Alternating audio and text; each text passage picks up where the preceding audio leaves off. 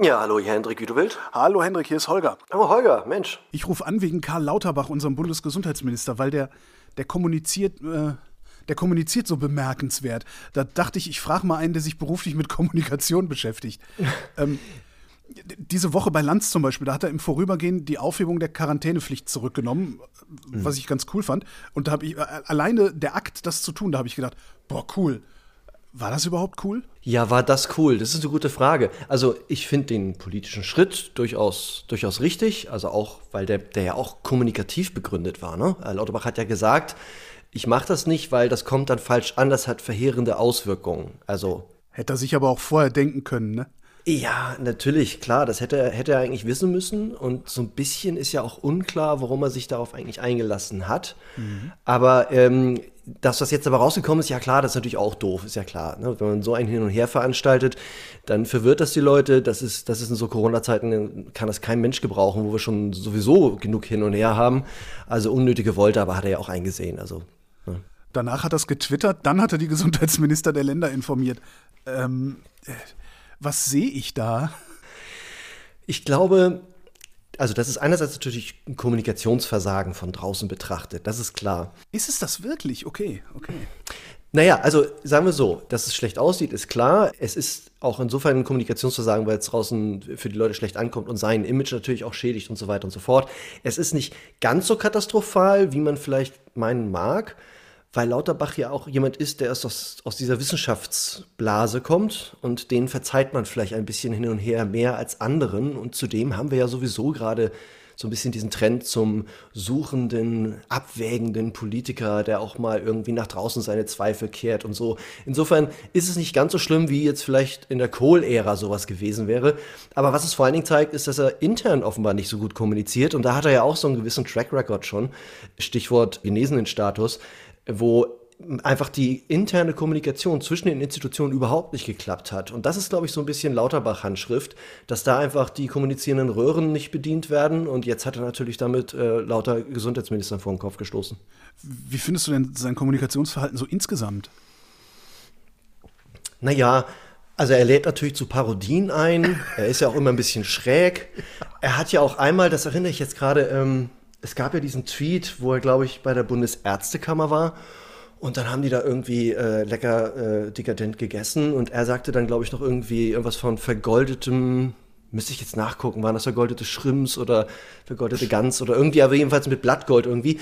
Was glaube ich, auf jeden Fall ironisch gemeint war, aber das hat er natürlich gebracht und das wurde bei Twitter natürlich dann einfach verbreitet, so von wegen so, ah, der feine Herr Lauterbach. Also ihm fehlt da manchmal so ein bisschen das Gespür, wie etwas in der Öffentlichkeit ankommt. Insofern kommuniziert er natürlich nicht so dolle und er hat natürlich auch jetzt keine so wirklich überragenden rhetorischen Fähigkeiten. Er wirkt immer so ein bisschen äh, fahrig, tastend, hat auch immer so einen leicht mahnenden, quengelnden Sound drauf.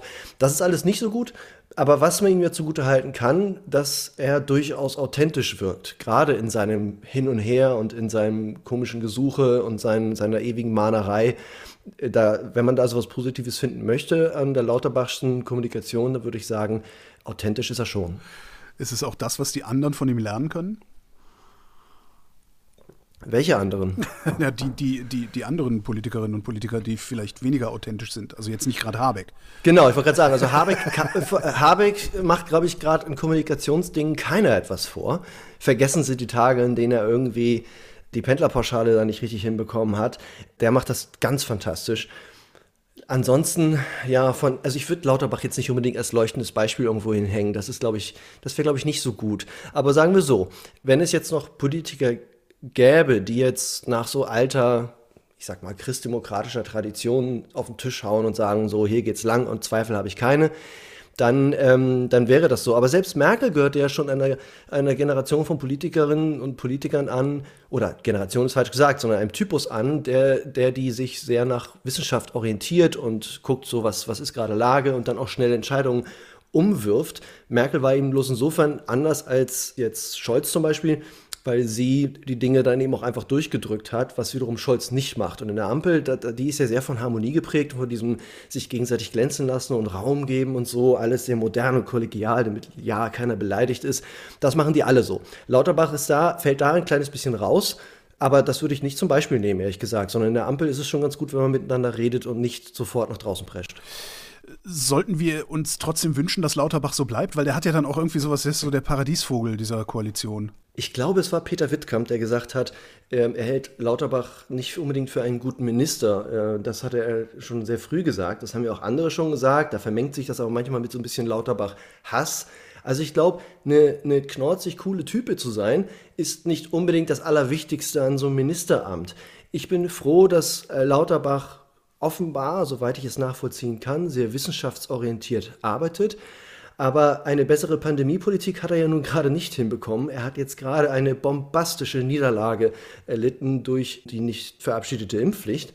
Ähm, da muss man wirklich sagen, sind wir gerade nicht in guten Händen. Und das liegt nicht nur an Lauterbach, sondern das liegt an dieser Ampel und eben diesem Design, die ähm, sich gesagt haben, wir wollen alle glänzen lassen, auch die FDP. Und in der FDP, das wissen wir nun, sind Leute, die halten von diversen Corona-Maßnahmen überhaupt gar nichts.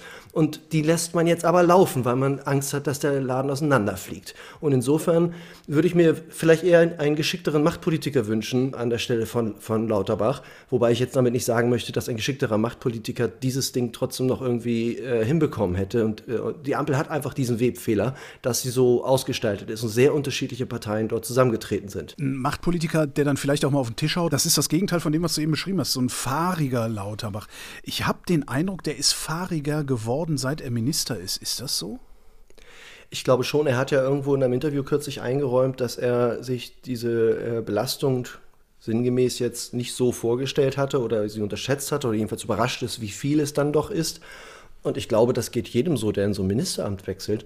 Da ist ja eine Unmenge an Arbeit mit verbunden, die man nicht sieht. Und das ist der fundamentale Unterschied zum Oppositionspolitiker, der auch ganz viel macht, was man nicht sieht, aber die Verhältnisse sind da doch, glaube ich, andere.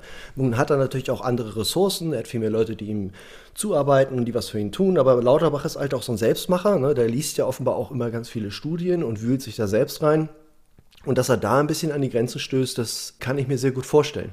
Also, er, er, hat nicht mal ein Twitter-Team, ne? Die anderen haben Twitter-Teams. Wäre das auch was für Lauterbach? Ich weiß nicht, ob ein Twitter-Team ihn jetzt so dermaßen entlasten würde. Ähm, ich habe auch das Gefühl, die Twitter-Frequenz hat ein bisschen abgenommen.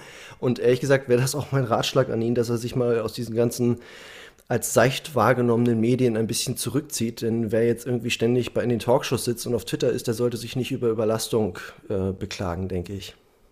Das ist dein Rat, den hört er vermutlich nicht, außer er hört hier zufälligerweise zu wird er schlecht beraten? Weil kann ja nicht nur dir auffallen, dass ein Problem ist. Da möchte ich äh, ganz vorsichtig sein mit meinen, mit meinen Beurteilungen, weil dazu weiß ich zu wenig darüber, wie beratungsempfänglich er denn ist. Ne? Es kann ja gut sein, dass ihm Leute sagen, äh, mach das mal anders. Wobei ich auch sagen muss, dieser Move jetzt bei Lanz das zu verkünden, diese Kehrtwende, wo die Union sich ja begeistert draufgestürzt hat, ah, der Herr aus der Talkshow, der macht jetzt seine Politik, die verkündet er also auch in der Talkshow. Da muss ich ganz ehrlich sagen, so ja, mein Gott, da hat er halt die Bühne gehabt zu dem Zeitpunkt, er hat sich entschlossen, diese Wände hinzulegen und dann macht er das halt bei Lanz. Das an sich fand ich handwerklich jetzt nicht falsch. Er hätte halt vorher nochmal irgendwie den Gesundheitsminister äh, informieren können. Aber Scholz war informiert und deswegen den Kanal jetzt an sich so zu verdammen, das glaube ich nicht. Und ansonsten, ob er schlecht beraten ist, weiß ich nicht. Ähm, man würde sich allerdings wünschen, dass er vielleicht ein kleines bisschen weniger auf Präsenz geht, ähm, äh, allein schon deswegen, weil es eben seiner Seriosität irgendwann schaden könnte. Wie macht man für so jemanden Pressearbeit? Weil der wird ja ein Presseteam haben oder, oder zumindest ein Ministerium. Wie macht man für so jemanden Pressearbeit? Also ganz allgemein, wie das funktioniert, man überlegt sich natürlich so, okay, welche Botschaften habe ich, welche Strategie habe ich, wie will ich denn äh, in vier Jahren hier eigentlich dastehen als Gesundheitsminister, was passt zur Person, was passt eher nicht dazu. Da gehört ja ein ganzer bunter Strauß an Aufgaben zu, bis hin ins Taktische dann, dass man sich überlegt, wann sagt man wie und wo was. Ob jetzt das Presseteam mit ihm dann brütet, ob er den nächsten Tweet so und so absetzen soll, das weiß ich nicht. Das kann sein, dass er das mal irgendwie vielleicht per WhatsApp oder was für ein Medium auch immer die benutzen, bespricht mit seinen Leuten. Das will ich nicht ausschließen. Das ist jetzt aber wirklich reinste Spekulation. Ich selbst habe ja für eine Ministerin gearbeitet, die mhm. hat aber nicht getwittert. Insofern hatte ich diese eine Sorge jedenfalls nicht. Entschuldige. Hast du, hast du irgendwie so unter der Hand Kontakte dahin und weißt, wie die sich jetzt fühlen, die Presseleute von Lauterbach?